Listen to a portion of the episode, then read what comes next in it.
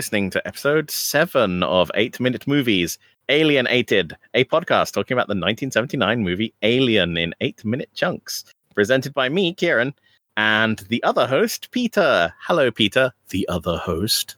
Hello. Um, How are you? Oh, oh, oh dear. Uh, I'm, I'm as well as could be expected to be Yeah. on this Didn't day. That did you? Uh, no, I didn't. Yeah. I didn't expect it. Um, what have you been up to? Uh, oh boy. Um, uh, I have been playing video games in the style of people. People play video games, and I am a person. QED. Well done. Which video games do you wish to elaborate in any way on this? Uh, well, I've been playing a bit of Barotrauma.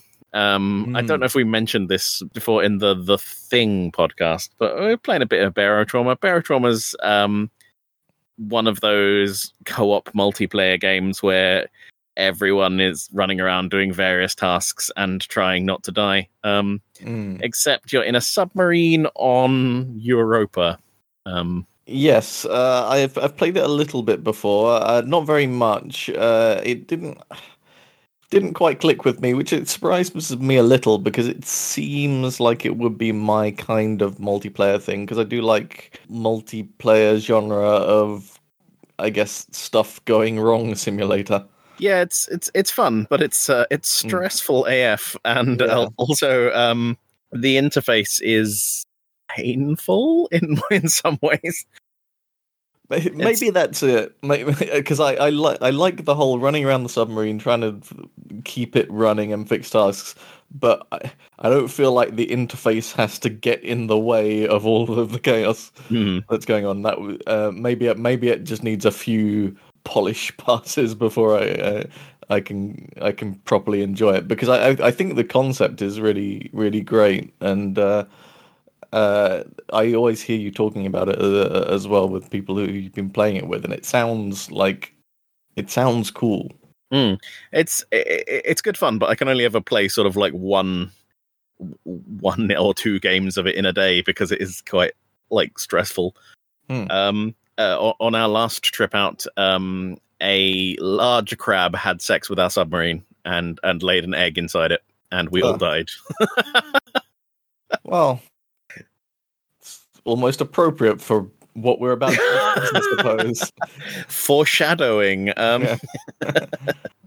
um, oh, did I play anything else? I've, I've been playing a little bit of a, an indie game called Antarctica 88, um, Hmm. which is uh, basically a, the thing as a first person shooter. Okay. Um, and it, it's it's quite good. I there's something about it that's making me pretty motion sick, and I can't quite figure out what it is. So I've only been able to play it for about half an hour, but it's it's pretty good. It's pretty entertaining so far, and it was like four pounds. So Nice.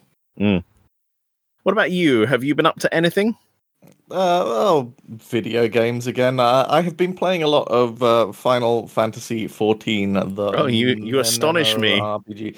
Yeah, well, look, I, I've been playing it for a long time, and um, and I can't possibly really get into all of the things that I have done in that game just because it is at this point just a, a ludicrously large game. However large you're imagining it is, it's it's bigger than that. it's it's ridiculous at this point. Um, and I can't really properly recommend it to someone unless they really just want this massive time sink that it, uh, and sometimes you do. Like i don't think that's necessarily a bad thing. Sometimes you just want a thing that is quite enjoyable and takes up a bunch of time and, and just never ends. Um well, I've got I've got you I've got you a second job for Christmas. Um, That's true. You did get me the Mass Effect collection Oh, as well. Uh, um, so that's another huge undertaking, which at some point I will begin. Um, uh, I have played those games before, but it'd be nice to play the, the new fancy editions. Um, but anyway, so the thing I wanted to talk about with uh, Final Fantasy XIV is because it's so kind of sprawling and big, and also there's lots of different kinds of classes that you can play in the game and different jobs you can do. Um, there's no real one version of the interface that properly works for everyone. So the way that like older MMOs like World of Warcraft or something handle this is just to allow you to mod the game. So you can just download whatever weird mods that you need to make the interface work how you need it to work to uh, to do stuff. Um, and Final Fantasy doesn't allow mods, but it just it instead it allows you almost complete control over everything to do with the UI. Hmm. Um, so um, so you can just you can move stuff uh, wherever you want. You can make it bigger, you can make it smaller, you can uh, change where the buttons are, you can uh, change the order of things, you can reveal stuff, hide stuff, and anything that you could possibly want to do uh, with the interface, you can basically do. Like I've even set up macros so that uh, when I press a button, it hides and shows certain parts of the interface that I don't want to always be visible. Hmm. It's uh, it, it's very uh, extensive, but also because it is, it's a bit of a nightmare because you d- you start get really over analyzing how you want your screen set up. So for the past few days in in this game, most of what I've been doing is like tinkering about with my interface to see if I can make it any better and then trying it for a bit and then deciding that I'm not quite satisfied with how it's set it, set up and do doing a a bit more tinkering. And I have sunk just hours and hours at this point into just making little tweaks to the interface. And the main culprit of this is that I decided to buy an MMO mouse recently. Oh god. Um, which is it's like a regular mouse except it's got a lot more buttons on it.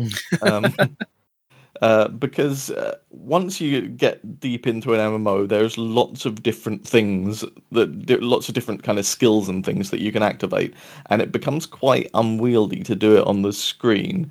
Uh, now, Final Fantasy XIV has this controller mode, right? Um, that you can use, which makes it in some ways easier, some way in some ways harder to activate all the skills that you want to to do. And I, I never got on with that, but also my screen was just getting really cluttered with all of these buttons. So I was like, "Ah, maybe I could get this MMO mouse. And the reason that I went for this one, it's a it's a Logitech one, was that unlike all of the other kind of game mice that I've seen, this one looks vaguely normal. It doesn't look like it came from space or something. Does does it have RGB LEDs? It does, but in a really understated way. They, they just uh, they, they they just make the kind of buttons glow on the side. It's nothing more elaborate than that. It, it's just nice and subtle. Um, and it doesn't. It's not weird and spiky and shaped. Un, it it looks at at a glance. It just looks like a mouse, you know.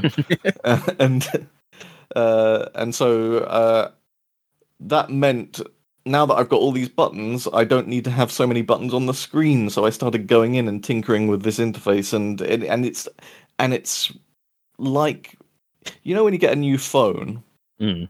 and some stuff works how you expect, but some buttons aren't where you uh, you're used to, and you have to kind of spend a week or two getting used to how your new phone is uh, is set up before you're you're happy with it again. I'm kind of in that phase at the moment where um uh where everything is just a little bit um a, a little bit messed up. Nothing is quite in the right place, and I'm having to rearrange my en- uh, entire interface. When I first started thinking about this, I, I was thinking um it's it, it feels like moving house, but I think that's probably a bit extreme.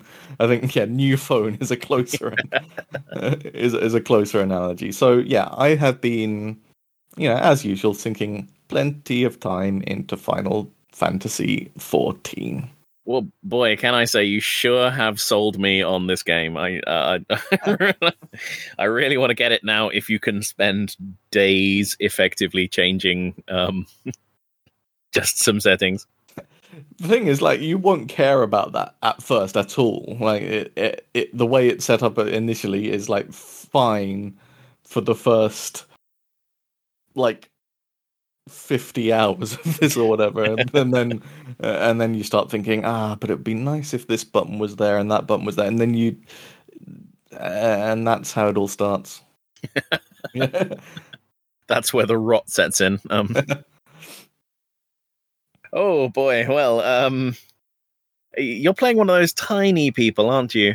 yes i'm playing the Is it a the- Lalafell? that is what they're called yeah, Yeah. i'm playing a little cute guy who has a red panda friend Yeah, that that's that's the extent I'm prepared to learn things about Final Fantasy. I know Yeah. one of one of the species. Mhm. Um, oh gosh, what are we doing here? Oh, a podcast. Yeah, okay. Podcast, um, yeah. yeah. about final no about about about uh, Final Fantasy 14, the um, top-rated MMO, which lets you play for free up to level 60. Um, this episode is brought to you by uh, Skillshare. Talk to me. Come on, we we, we can do sponsorship. I'm um, I, like I've said before, I will shill for anything. Give me like give me like fifty pounds. That's it. I'll, I'll buy. I don't know a hat. Mm. Um, I... so go on, go on.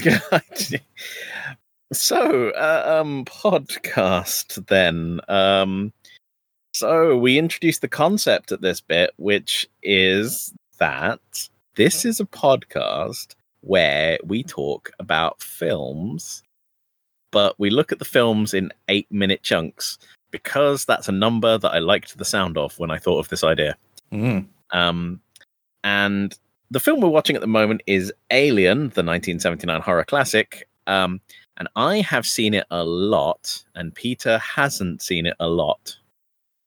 Um, so we watch it and then we talk about it in the style of a podcast. God, I feel like I'm on Thorazine today. Yeah, you are the, uh, the the relative expert coming in this. You've made notes as well and done some research in advance. Yeah, wow. episode. I um I am coming in as a relative novice. I've seen the film. I know what happens in it. Not a, not a whole lot in this film is going to be hugely surprising to me.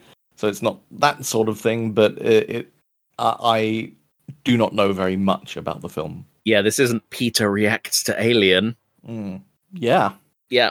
So uh, we like to start the podcast um, with me talking a little bit about something tangentially related to, but not maybe not directly touching on the movie that we're talking about. And today, for you, Peter, I, I have I have something a little special um, that you you brought it to my mind last episode. So we're talking about Alien War.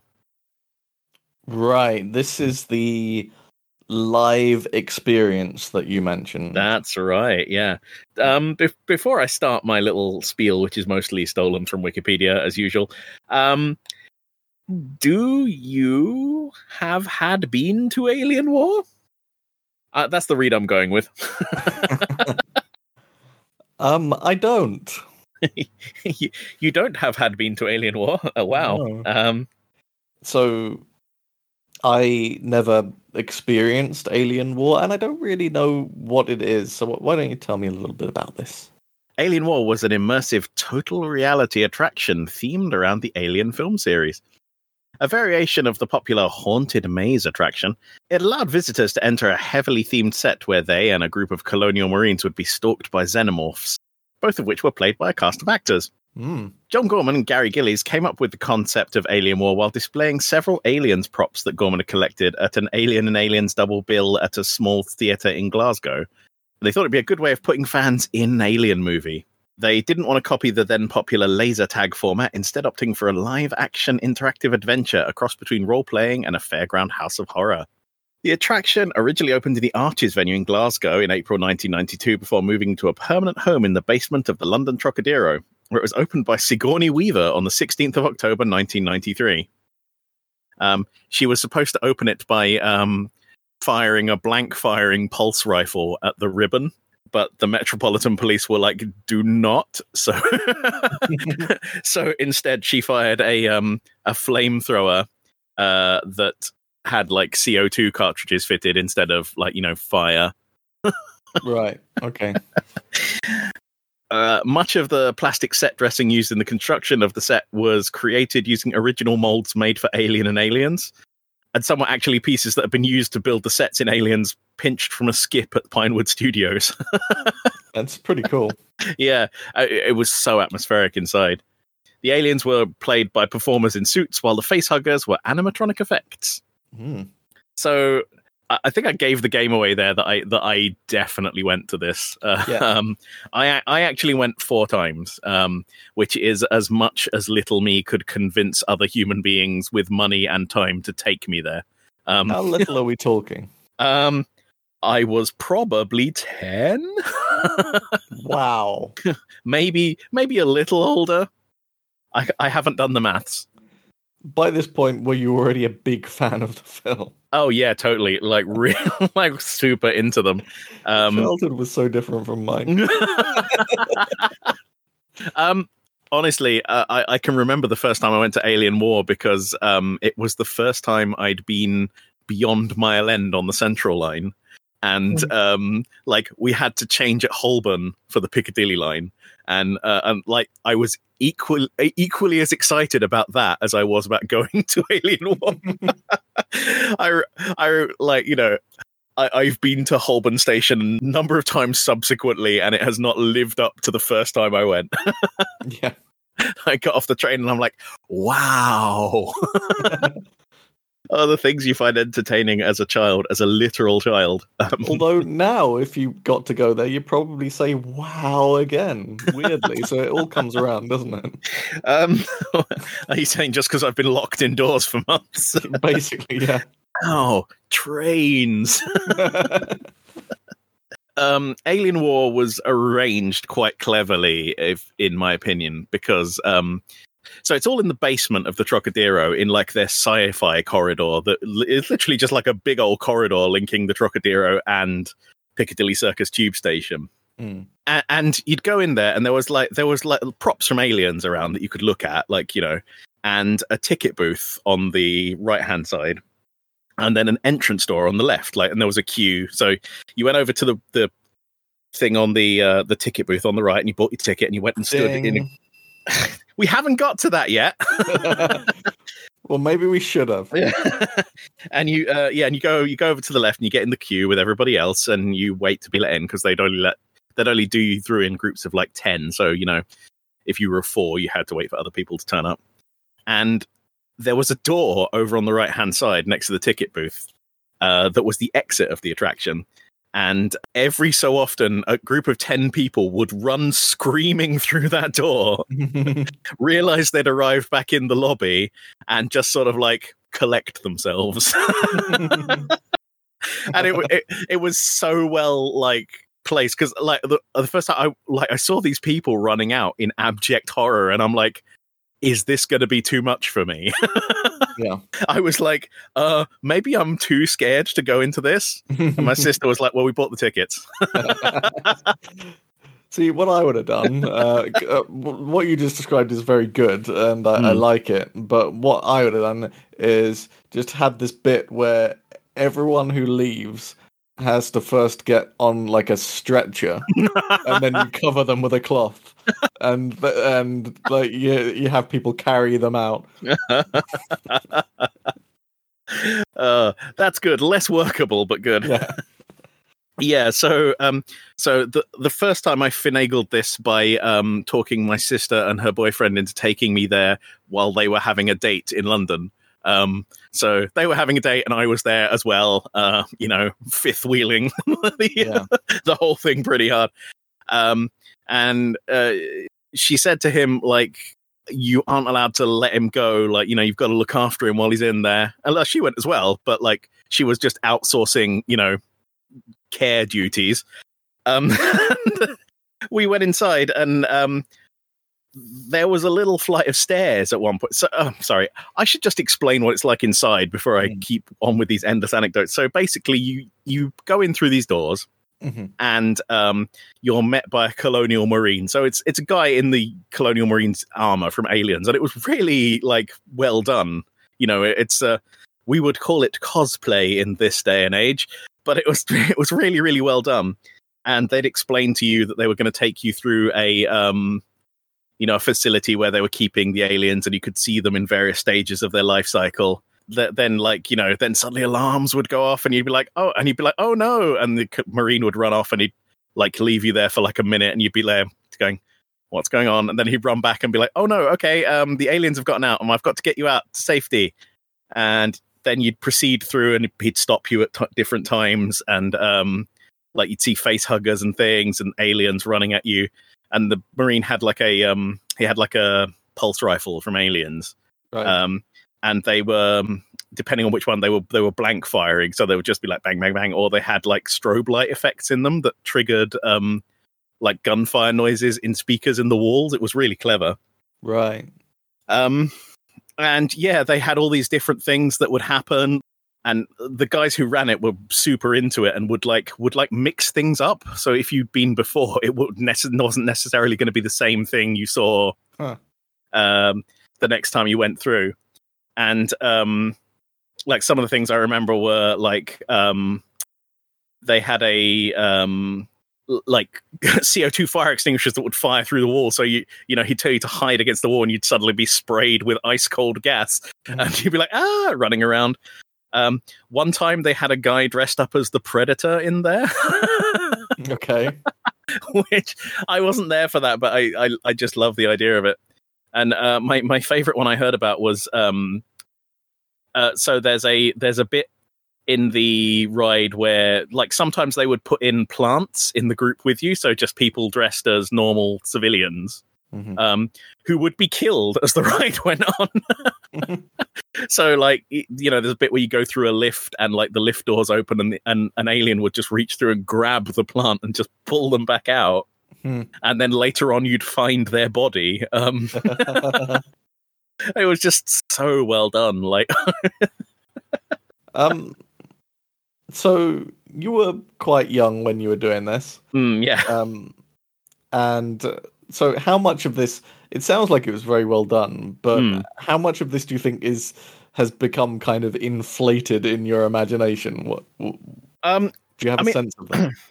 I mean, it's hard to say, honestly. Um, but I, I've seen pictures of the set, like you know, subsequently, especially while doing research Yeah. for this bit, and they are so good. Like, honestly, my first thought when I went into that set was like, "This is the thing from Alien, it, it- Aliens. It looks so much like it." And of course, because I've just read now, they've they basically just went and got all the set decoration and wall dressing stuff and just put it on.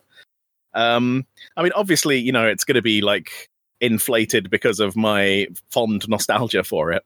But they did do a really good job at the time. I remember, um, uh, like I say, I went four times, and the first three times were just excellent, and the last time uh, wasn't as good as the others. But um, yeah, some t- some things I remember happening in there to me. Uh, I fell over at one point. Down there was a little flight of stairs, and I kind of missed it. And my my sister's boyfriend picked me up bodily and carried me under one arm until like because we were running away from aliens. Um, yeah. um, another time, um, basically, I ended up at the back of the group, and there was an like, uh, sorry, I was right at the front of the group, and there was an alien running towards everybody, and I was like, ah, you know, aliens gonna eat me, and it just stopped uh, and like backed off because obviously it's you know a man in a suit, and I happened to look down. And it was an alien from the top down, and from the bottom, it had jeans and sneakers on. Um, I was like, okay, okay, that's uh, that's broken the immersion a little bit, but fine. Uh, the exit part was excellent as well, just because you know you you you. It was just after you were loaded into uh, like an escape vehicle that sort of just shook around a little bit with you in. Mhm. And then they were like, okay, go, go, go. And you run down this corridor and there's a door and you go bang through the door and you're screaming and running. And then you're in the lobby and there are like 25 people in the queue looking at you with abject horror. Like, what, what have we signed ourselves up for? That, that part was just absolute class. The guys who ran it did such a good job, honestly. And uh, so, how how did ten-ish year old you take this the first time? I, I loved it. I honestly loved it. Um, I uh, anytime I could convince my parents or anyone else to take me there, I would go. Um, So I, I I can't say I've had many comparable experiences at that age, but when I was uh, around eleven, um, I went on a it was kind of an exchange trip to uh, uh, to America with the Scouts, um, and as part of that trip, I went to uh, Niagara Falls, Mm. and we crossed over. And uh, there's a street uh, on the uh, on the Canadian side of uh, Niagara Falls, which has all of these kind of attractions of varying levels of uh, of shit. There's like a believe it or not museum on there that I remember going to, but there was also this kind of ha- haunted house experience thing um, that uh, some of the others wanted to go to. So um, uh, so I agreed, and the person I was with, uh, who was one of the people, uh, uh, one of the people I was staying with, um, uh, I feel like we both got scared and agreed to run back out of the front entrance quite early on in the experience. right. Um, and there were like people in it as well, so it was it was staffed with some form of actors, I guess. Um, uh, and uh, we ran out and agreed to never speak of this again uh, to the others who had gone through. And, uh, and I never did speak of this again until now. Sorry. Oh, well, you well, now, and now. oh, you've broken the accord. Oh dear. Um. so yeah, that that scared me too much. So definitely, probably what you just described me to me would have scared me too much. Uh, and uh, the other thing around that age that I would have been quite scared of is obviously Jeff Wayne's musical version of the War of the World. So that that was about my my kind of speed, I would Hmm. say. Um, so yeah, I I didn't go at that age and or, or later. How long did it last? I suppose is is the question. I, I have a feeling it was like ten. Oh, what do you mean? How long the ride lasted, or how long it was open for? How long it was open for? Um, it wasn't that long, really. Um, it actually closed in uh, 1996. Uh, they'd had no intention to close it, but some pipes burst in the Trocadero that caused, I, I think it was on the order of millions of pounds of flood damage. Um, and when they went to claim from the insurance company, the insurance company immediately went bankrupt. Um, so they never got to reopen. They just closed. I remember I was heartbroken as a little kid because I went there a number of times after it was closed, and they were just obviously you know, signs saying closed without really explaining why. And then one day it all just disappeared. Uh, what was it replaced with? Memory's a bit hazy, uh, but I think it was a James Bond simulator ride, Okay. which I wasn't as keen on uh, Yeah. because even back then, simulator rides made me sick AF. Uh, See, Yeah. the other way with that. I loved a simulator ride. Uh, back, back to the Future ride. I loved it. Uh, I had to stop the Star Tours ride at Disneyland because I was going to be sick. Loved it. um that one was that one's particularly bad because um it uses like these really fast transitions to like a whirling star field to disguise the fact it isn't one long consecutive ride every time they did that i was like. Oh, more recently they've uh, they really beefed it up. It's properly uh, it's more th- kind of 3D now. I, I was going to imagine that, that, that they'd improved it somewhat in the last 20 years uh, they, it's more 3D now, but also there's like variations, so that it will kind of slightly randomize the kind of scenes that you Oh, nice. each time you go in. It's a, it's different. It's it's a good old thing, Star Wars. Yeah, so, so two, just two final memories of Alien War. Then, um, I remember the first three times I went, like they started with the, you know, the whole Marine saying, you know, in character saying, "Oh, aliens, gonna show you." Oh no, the aliens have escaped. The last time, uh, he just came in. He was like, "Okay, if the aliens grab you, that's it. You're dead. Don't don't fight them. Don't punch the aliens. Okay." oh, okay. So, um, yeah, I was going to ask about that actually. Uh, is it possible to lose this? Is it? Is there a, Um, an element of failure in occasionally they would just grab people who and remove them from the ride and be like, sorry, you got eaten. Um, right. Okay. but as I understand it, didn't happen that often. Hmm. Um, but you know, uh, obviously, eventually it became enough of a problem that up front they were like, they're not aliens, they're actors in suits. Um, they're re- they're really tired of having their jaws broken. Oh yeah, so the the only other story I heard about was a um, uh, they actually had a plant who was um, an able-bodied person, but they put him in a wheelchair to go through the ride, and they had an alien grab him about halfway through, and uh, they had someone waiting up ahead, um, and they just put the wheelchair there on its side and spun the wheel just before everyone else arrived, and they were all screaming, and they were like, "Okay, yeah, this is a great one. We've got, we've got to reuse this at some point." Wow. I, I actually indirectly know the people who um, worked on Alien War through a um, through a friend, so that's kind of cool. Hmm. I, I, I've never spoken to them personally because um, that would kind of be concerning because you know I, I guess I'd do hero worship or whatever. But uh, it did actually re- briefly reopen in a few locations in the 2000s, but not for very long.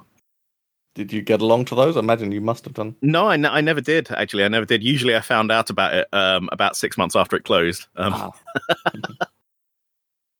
Um, but yeah, uh, wow, we've talked about this for some time, but um, as you can tell, obviously it was something that really excited me. Um, something I was really into. I feel like it, if it had been more my genre, if it had been like more m- my thing, if I'd been a bit older, that would have been the sort of thing that I would have also been super into.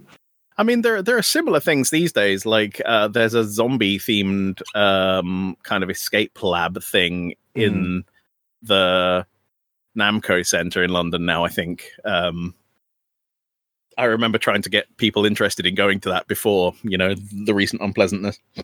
Yeah, I would do that. It's maybe too much running now. um. Anyway, we should probably talk about the bells. Since you've already fucking dinged me, I think you can talk about them. Yeah, so as a holdover from the last time we did this podcast about the thing, um, no, not a valid use, as I'm about to explain, not a valid use of the bell. Um, we are allowed to ring this bell like this, ding. Uh, we have to say ding now because of Discord and how it doesn't Technical pick up bell sounds anymore. Um, anyway, you get to ring this bell if someone says the thing and they're not talking about this game that I'm explaining, or they're not talking about the monster, the thing, or the film, the thing. Um, so if they just say thing in a different context, then you get to ding them. And at the end of the series, the scores get totted up, and whoever has the most dings uh, gets clawed to death by a lobster or something. For some reason, I thought you were going to say at the end of our lives. Uh, well, I'm glad that you've explained that now, so we can actually get on with the part of the podcast that's the actual podcast. Here, a mere 40 minutes in. Um, God, it's been so long. Um, luckily, um, this is also considerably longer than usual in that there's more points to discuss, so that's good. Um, yeah, yeah, it's uh, it's it's a twofer. This is going to be the special six-hour episode. Um, yeah, yeah, you're in this one for the long haul, folks. Strap in. with that, let's get watching.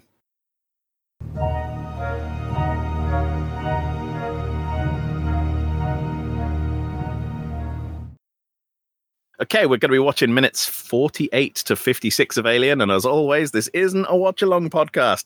Stop doing that. I know who you are, and I will come down your chimney at Christmas. Um, uh, uh, maybe I should rephrase that. Um, uh, how this bit works is I have a list of bullet points and I'm going to read them out loud. And if we want to talk about them, we will. And if we don't want to talk about them, we won't. Fuck you.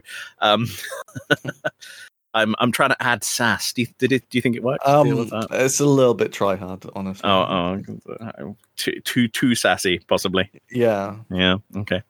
Um, the crew continue to search the room with probes. Probes kind of like a just like an LED on a stick. Um, Yeah, I, I wasn't quite clear whether it was a probe or just a very bad torch. It's like what?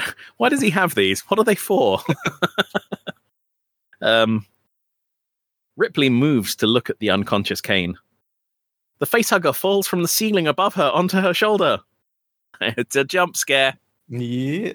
It's good because there's a there's a couple of minutes of silence preceding this. So uh, when it does, she does a shrill scream, and it's really frightening in the cinema.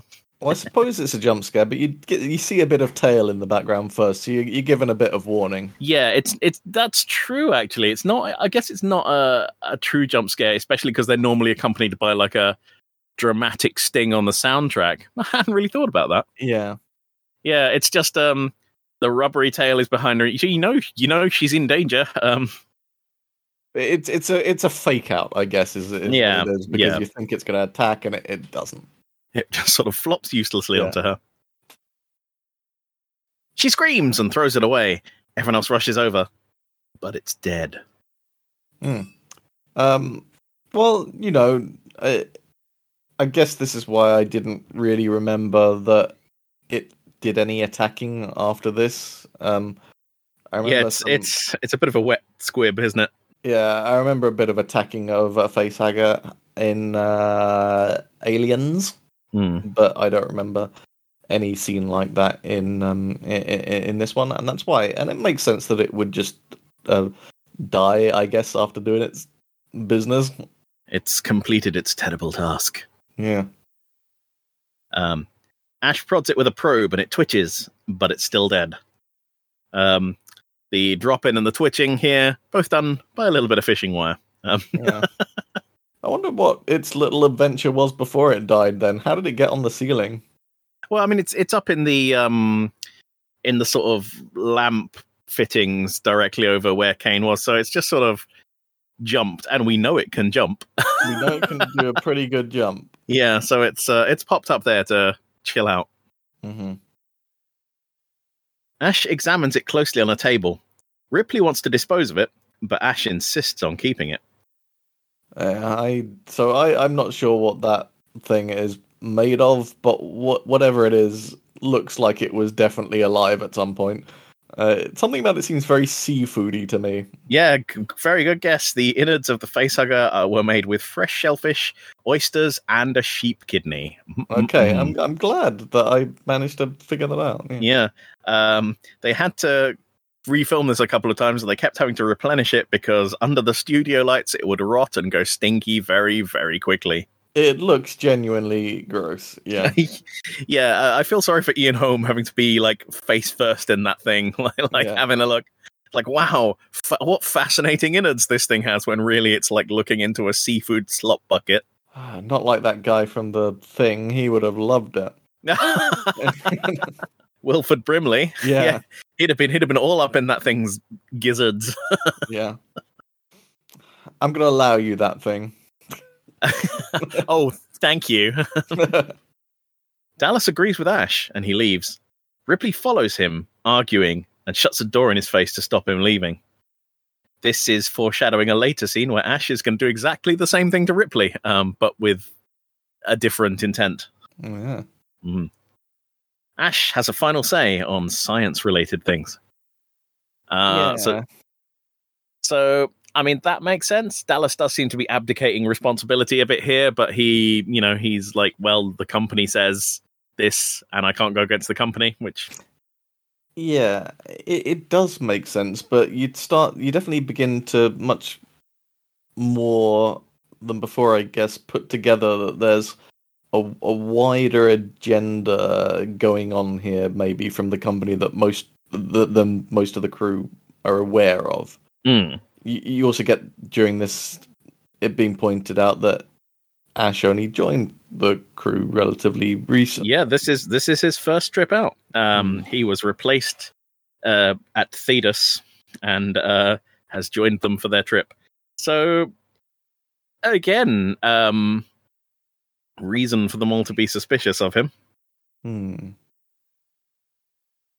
It's interesting because he, um, now that you know he's a newcomer, like some of the, it sort of recontextualizes some of the interactions he's had earlier with people, where it just sort of seems like everyone doesn't like him. Yeah. Um, but I guess if you just joined and you made no real effort to fit in with everyone else, yeah. um, Dallas asks how the repairs are coming along.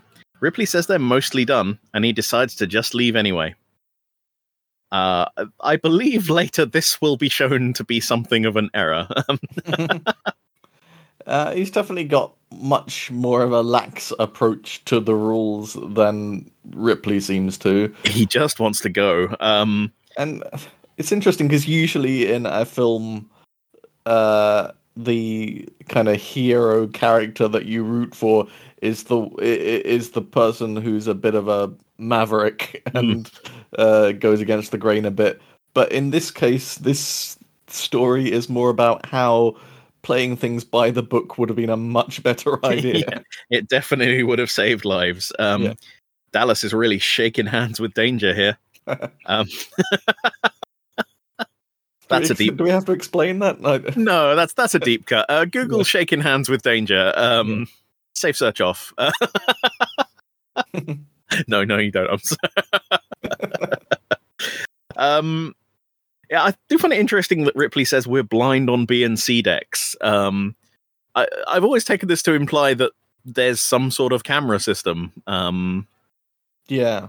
or at least some sort of system for monitoring the interior of the ship, which would make sense to have. Yeah, maybe it they have readouts that tell you whether there's been like a hull breach on those decks or something like Hmm. that that they wouldn't be able to see. So that's like a danger with taking off or something. I don't know. It never really comes up uh, Yeah. later, but it's uh, I've always found it interesting that she's like, "We're blind on B and C decks," and he's like, "Well, whatever, we can go. That's fine. I don't care." We cut to the Nostromo's exterior as it takes off. Despite a few minor issues, the ship reaches orbit again, and everyone is pleased. We see the Nostromo and the refinery leaving orbit. So, two things here. It's it's interesting that um, this whole sequence is greatly compressed from the landing sequence, Yeah. where the landing is like five to ten minutes of them talking and doing things. Uh, the, the getting back up into space is literally them going, "Go to space, okay, we're in space." yeah. um, and like there's the whole section where they detach from the refinery. They don't even show it here. It's literally just implied with them picking it back up, and uh, it almost like imparts a sense of relief to the audience that you're leaving this planet. You know, they're they're like, yeah, okay, let's skip all this stuff. Let's go, go, go, go, go. We're in space. We're in safe. We're safe now. Everything's Mhm. fine. Um, Yeah, it's it's definitely a change of uh, pace, although probably a good decision at this point as well because uh, I don't think we could have taken another ten minutes of, of launching. Oh yeah, it's it's an excellent pacing decision, of course. Um, uh, originally, the refinery model was much more intricate, but Ridley Scott, uh, tired of delays and wanting a different look, uh, just went into the model maker's workshop and took a chisel to it. Um, So uh, he chipped off bits from here and there, and they re-glued them in different places, and ended up with the refinery that you see there. Originally, it was more like a giant cathedral upside down. Hmm. The crew are in the galley talking about Kane. Uh, again, this is more of that um, blue collar, white collar stuff. Um, I, I find it interesting that, that uh, everyone seems to have relaxed a little. Like uh, Ripley and Parker and Brett are all joking about how Brett is quite stoic, um, and Dallas is still very uptight from um, from what we saw just precedently. Uh, he's telling them all to shut up and like you know ordering people about. Yeah. Um, Lambert has bad news. It's ten months to Earth. Um. So did they not understand this? How far away they were before? Um, I th- I don't entirely understand, and like, obviously, it's never really made clear. But I I think th- that she says, gi- including the time taken to get to the planetoid and back, it's ten months to Earth. So I think that they have become significantly delayed by their side trip. Right. Um, so I assume it's the time they spent getting to the planet, like investigating, getting back off, has had some sort of massive knock-on effect. I think there's something like transfer orbits and things whereby uh, it, you can't just fly in a straight line or whatever. Um, I don't understand space, but um, the vibe you get from them is that they were not expecting it to be 10 months, and 10 months is bad. Hmm. Ripley's going to miss her daughter's 11th birthday. Is do we how how do we know that? We don't. Uh, doesn't mention her daughter at all. Comes up in Aliens. Um, Ah. and even then, not in the regular edition of Aliens. I don't know. I mean, I mean, if I had a child elsewhere in the solar system, I just feel like it might come up. I don't know. I hmm uh, maybe she doesn't mention it, or also the fact that she's only three days from retirement. Um, Huh. Ash calls from the medical bay and asks Dallas to come and see Kane. Kane is awake. Everyone seems relieved and happy. Hang on, just a second. Um, so before we get to Kane being awake, I think there's a really interesting line Mm. that happens before that.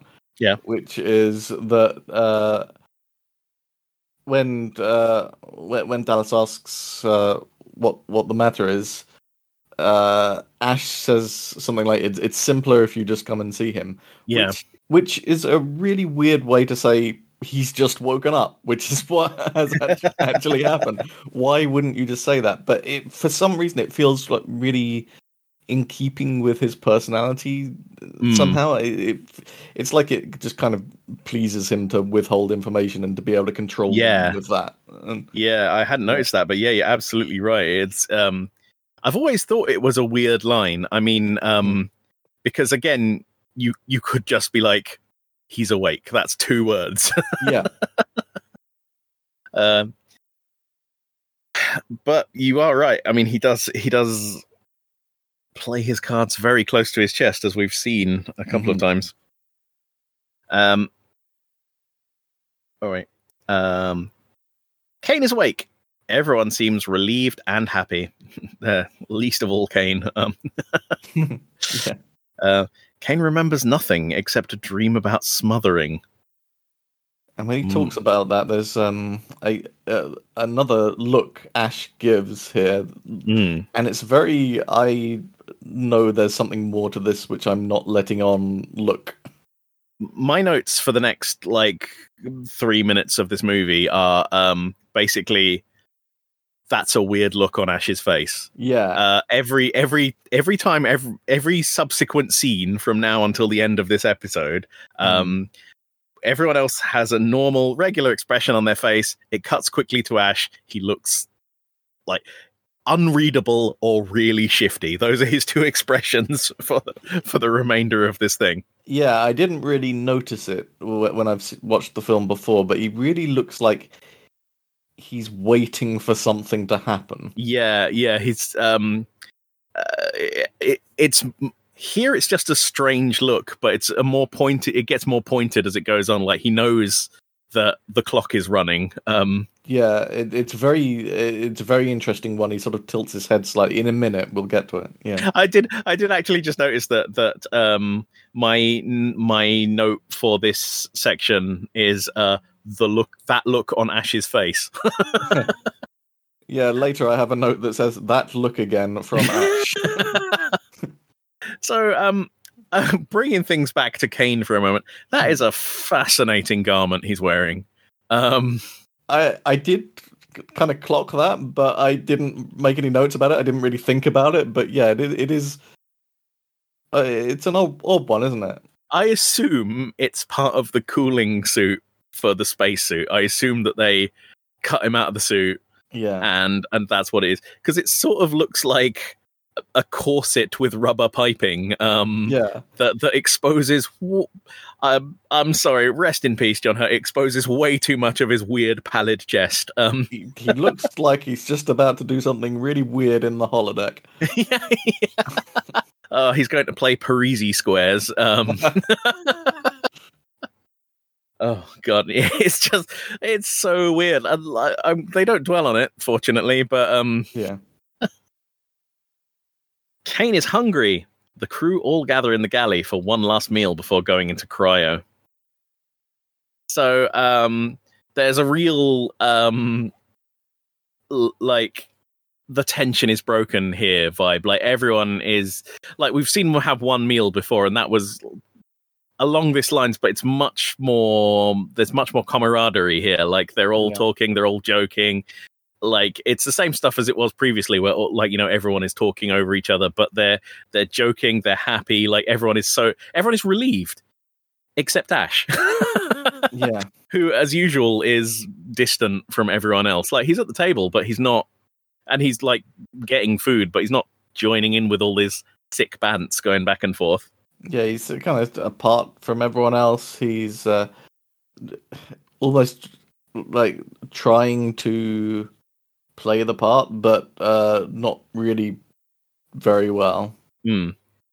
Uh, Dallas is having another of those Weyland Yutani extra strong Aspen beers. Um, uh, they're complaining about the food here, um, and I can sort of see why because everything on the ship seems to be noodles and cereal. Um, and the set decorators were thinking about this, and they were like, obviously, they're not awake for a lot of the journey, so we've got to bring in foods that are things which you know extremely long life. Yeah, um but again the, uh, i don't know. They just they just seem like really horrible. It's it's bad food. It's bad food. I i, I can't stand bad food. Um, Yeah. The crew happily chat all amongst each other and you do you get that look again from Ash. yo yeah yeah Mm. kane starts to cough And again, we fo- we snap back to Ash. There's my notes. My notes is like Ash's look again with like five exclamation marks after. Yeah, it. I mean, uh, we're we're getting this. We're definitely getting this in hindsight because Yeah. obviously we know what's happening with Ash, and we know that he has an ulterior motive. And the movie has been setting him up like he's distant from everyone else. He doesn't necessarily seem to have the same agenda they do. But Mhm. I, do, I do you think you would have picked up something was wrong with this guy from these like they're very brief cuts to his expression, but it is a weird expression. I think I would have known that he's maybe not trustworthy, and that is um, uh, mainly from what Ripley has said and just Hmm. the way that he's acted in, on on a couple of occasions. But I I don't think that it would have been very obvious. I think a lot of this is played pretty subtly. Hmm. The crew gather concernedly around Kane as he coughs and splutters. Um, Hmm. Good, good sickness acting from John Hurt here. Um, Yeah, well, actually, something that I really, really think is underrated about this scene, and, and, and maybe it gets talked about more than uh, more than I think, but I, I've never really heard people talk about this. Is uh, is, is Kane's noises, uh, which um, a- and, and we'll get some more of them in the in the next bit, I guess. But Hmm. um, but they feel kind of realistic to me in the sense that they're they're really undignified in a way that you don't often see yeah, on, on screen. Like they they would almost be funny in any other context, the kinds of noises that he's making. But in in this context, they're quite horrifying. I, I mean, he's straight up gibbering, isn't he? I Yeah. mean, like, like so. So it starts with a cough and then a thing, but then then he's straight into sort of bestial noises of pain that I would Yeah. genuinely not want to hear any other human being actually making, Yeah, Uh, especially not me. Uh, right. Yeah, it's, Um, it's really um unpleasant and uh, really feels accurate to what a moment like that would be like. Because a lot of times, like the the moment when in a film like this someone is attacked and or or someone is hurt in some way there's a kind of a bit of a filmic coolness Ah, filter ooh. over it right uh, uh, it's uh, it, it's played a bit cool and this is not cool at all this is very uh undignified someone dying and in immense pain yeah, it's it's very visceral. Um, Yeah. I'm really glad you brought it up actually because I I thought about it, but I hadn't made any notes on it. But yeah, he he uh, he he was a tremendous actor, um, Mm. and obviously played this to the best of his abilities. Um, uh, again, we've got a- another look from Ash. I'm going to stop reading these out because you can just take it as read that after each of these points, Ash is doing something fucking weird. Yeah. Um, so Ash is still looking at him. Everyone else is like, you know, um, standing up, looking at him, but they're um, Ash is just sitting watching them, and he's their medical officer. He he's not doing anything. Right. Um, he, should have been the first. Absolutely, yeah, yeah. That that's the thing which really seals it. If you haven't been convinced yet, the fact that everyone else has stood up and is looking at him, and Ash is just chewing on his food. Yeah. Um, Kane falls onto his back, writhing in agony on the table. Crew try to hold him down. Ash gets Parker to put a spoon in his mouth here, uh, which is absolutely the wrong thing to do. You should never try to put anything in the mouth of someone who's having a seizure, um, because they'll break their teeth on it. Um, you can't swallow your own tongue while seizing. It's a a, a myth.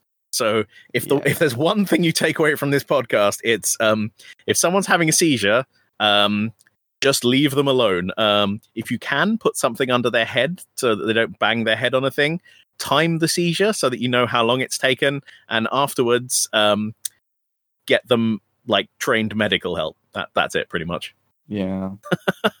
but but Ash has a weird thing about putting strange things in people's Yeah. mouths as well. yeah, that's that's gonna come up later, isn't it? Um, um, Kane writhes on the table, screaming as the crew wrestle with him, and um, and here the patented eight-minute system has failed us for the first time because um, right in the middle of some action, and we cut. we we end this episode. So we have often commented that it seems like on a, a, a lot of times the eight minute system seems to break films up into very manageable kind of chunks where uh, a bunch of stuff happens and then it reaches some sort of stopping point and then the eight minutes is up and then the next bit of action happens in the next uh, segment but here we are interrupted right in the middle of something very very major perhaps the most major thing in the film Oh, oh, oh boy, oh boy. Is the next episode going to start hot? Um, yes uh, yeah. So, um, wow. Uh, what good timing. Um, yeah, I, I feel like the closest we've come to this before is back in uh, the thing where uh, I think there was a eight minute break uh, when in the kind of dog kennel area. yeah, yeah. I mean, you can't you can't expect it to be perfect every time, No. um, but it has like for something that I picked entirely arbitrarily, it has held out quite well. Um, Hmm. Um, so um, let's let's run through these questions because I know this has been a long episode. Um, Yeah. who's infected, Peter? Well, um, well, um, oh, we, we forgot. We didn't actually go through your questions from your your things from last time. Um, oh, my I'll- predictions. yeah, I tell you, I tell you what. I'll read those out now. Um, and uh, maybe I'll cut them in earlier. Maybe I won't. It depends how I f- how I feel when I'm editing. All right, uh. So you said so your previous predictions. Who's infected? Kane, definitely. Um said what happens next? The facehugger reveals itself and they deal with it. They kill it. Shortly after that, Kane recovers. They all go to enjoy dinner. Everything is solved. yeah. So um yeah, yeah, yeah, you did pretty pretty good on those. They didn't kill the face hugger, but we've we've talked about that already. it was already dead, and it did re- resolve itself. I guess. Yeah, it did And- show up. And you said who dies next? Kane in the next episode. And well, look, I, feel not I'm not giving you this.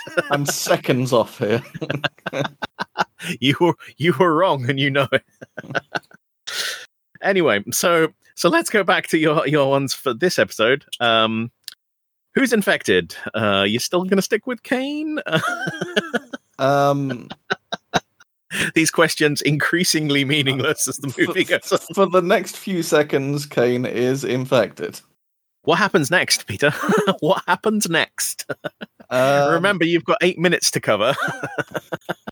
well, what I think is going to happen here is that uh, a cute little alien is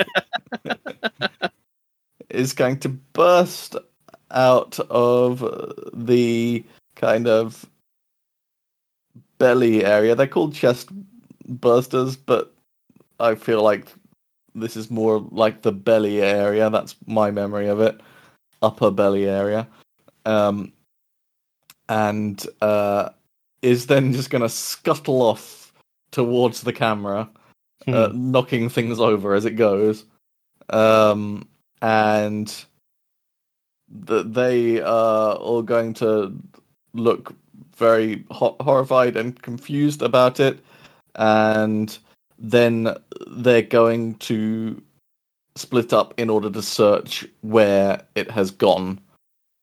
Um, that's what I think. Uh, good. I will write that down. You know what? I'm going to go ahead and say, I think you're right, at least partially. Yeah. All right. So the the uh, the second to last question, then I got to ask you is uh, who dies next? Uh, I, do you know what? I'm not going to give you any points for this one. Um, Do you want to? Do you want me to say who dies after that? I don't know. um, oh, all right. So we'll say we'll say that Kane dies next. I'm Yeah. I'm, I'm it's fairly obvious that's going to Hmm. happen. Um, like I say, I would have given it to you. You were seconds off. Um, I mean, he may. He's very likely already fatally wounded. I don't know. He, he he looks okay. He could recover from this. he won't, but all right. Come on then. Come on then. Let's flex flex your memory. Who dies after Kane? Who's the next member of the crew to die? If indeed anyone else does die. They will. Um, and uh, I feel like the next person to die, I might be wrong on this, but my memory of this is that the next person to die is Brett. All right, Brett. Harry Dean Stanton. I've written that down in my notes. We usually end the show with me asking you how are you finding the film so far? What has this extra eight minutes done to your appreciation of Alien? Well, I, I'm again just amazed that we didn't get to the actual death during this eight minute segment and that we're now, where were we? 56? Is that where we ended? 56 minutes in, yeah. 56 minutes in and maybe in the next minute we're gonna get uh we, we're gonna get there but yeah the the main threat is still yet to to reveal itself and even when it does reveal itself i think i mentioned this last time it doesn't it's not in its most threatening form yet and it's probably going to take a Mm. short while to get to its most threatening form so it's it's very interesting how much um time it takes getting to that kind of iconic alien. Oh, yeah, we've discussed this before, but the film is a real slow burner. But um, Yeah, and I- things really start to heat up from here on in. This is the big turning point. yeah, I, I don't want to sound like I'm repeating myself too much because I definitely am, but it I do I uh, I have gained a, a real appreciation for the pacing of this first film Mm. uh, through uh, watching this. I think overall, and it might still be true, I have in the past enjoyed the second film more. It's just kind of more my kind of thing. Um, but um, I am really starting to enjoy this one for, for, for what it is. Hmm. I- I'm going to say what, what I believe we've said it before, but it um it is interesting that loo- looking at these things in little tiny eight minute chunks, you're not really clear whether um examining anything in such detail will help you to see the good side of it. So I mean, we we have picked two films which are regarded as absolute classics. So um maybe the next film we have to do is one that we both just abjectly hate, like Yeah. um like Piers Morgan's sex tape or something. Mm. Um, I'd say we should do that one, but it's not eight minutes long. Um, yeah, I was going to say that's uh, the, you're not going to get eight minutes out of that. oh dear, and and with that, uh, oh god, I think I'd rather have the alien bursting out of me. Um, uh, if you uh, have Piers Morgan sex tape, or you'd like to talk to us about anything else we've covered in the podcast, Maybe you have personal memories of Alien War. Ooh. Oh yeah, oh that would be good. Um, because and I spoke to a lot of people. I, I haven't ever met anyone else as you've been really who ha- who wasn't somebody in my immediate family or friends that I dragged to it, Mm. uh, sometimes screaming. Um, so it would be good to get some other perspectives on it. Um, yeah, you can just drop us an email at podcast at 8minutemovies.co.uk. It doesn't matter if it's the number or the letter. Um, How can people find you on the internet, Kieran? um, by paying a darknet assassin to come to my house. Um, Um, how can they find you without intent to kill? Oh, um, I am on Twitter as Kieran J Walsh. That's where I am on the Twitter. And you, Peter? You can hire a private detective who specializes in tax fraud. Uh, I mean, uh, sorry, I mean, you can uh, uh, go to Kestrel Pi on both uh, Twitter, at both, that's a weird word to say, on both Twitter and all the other things.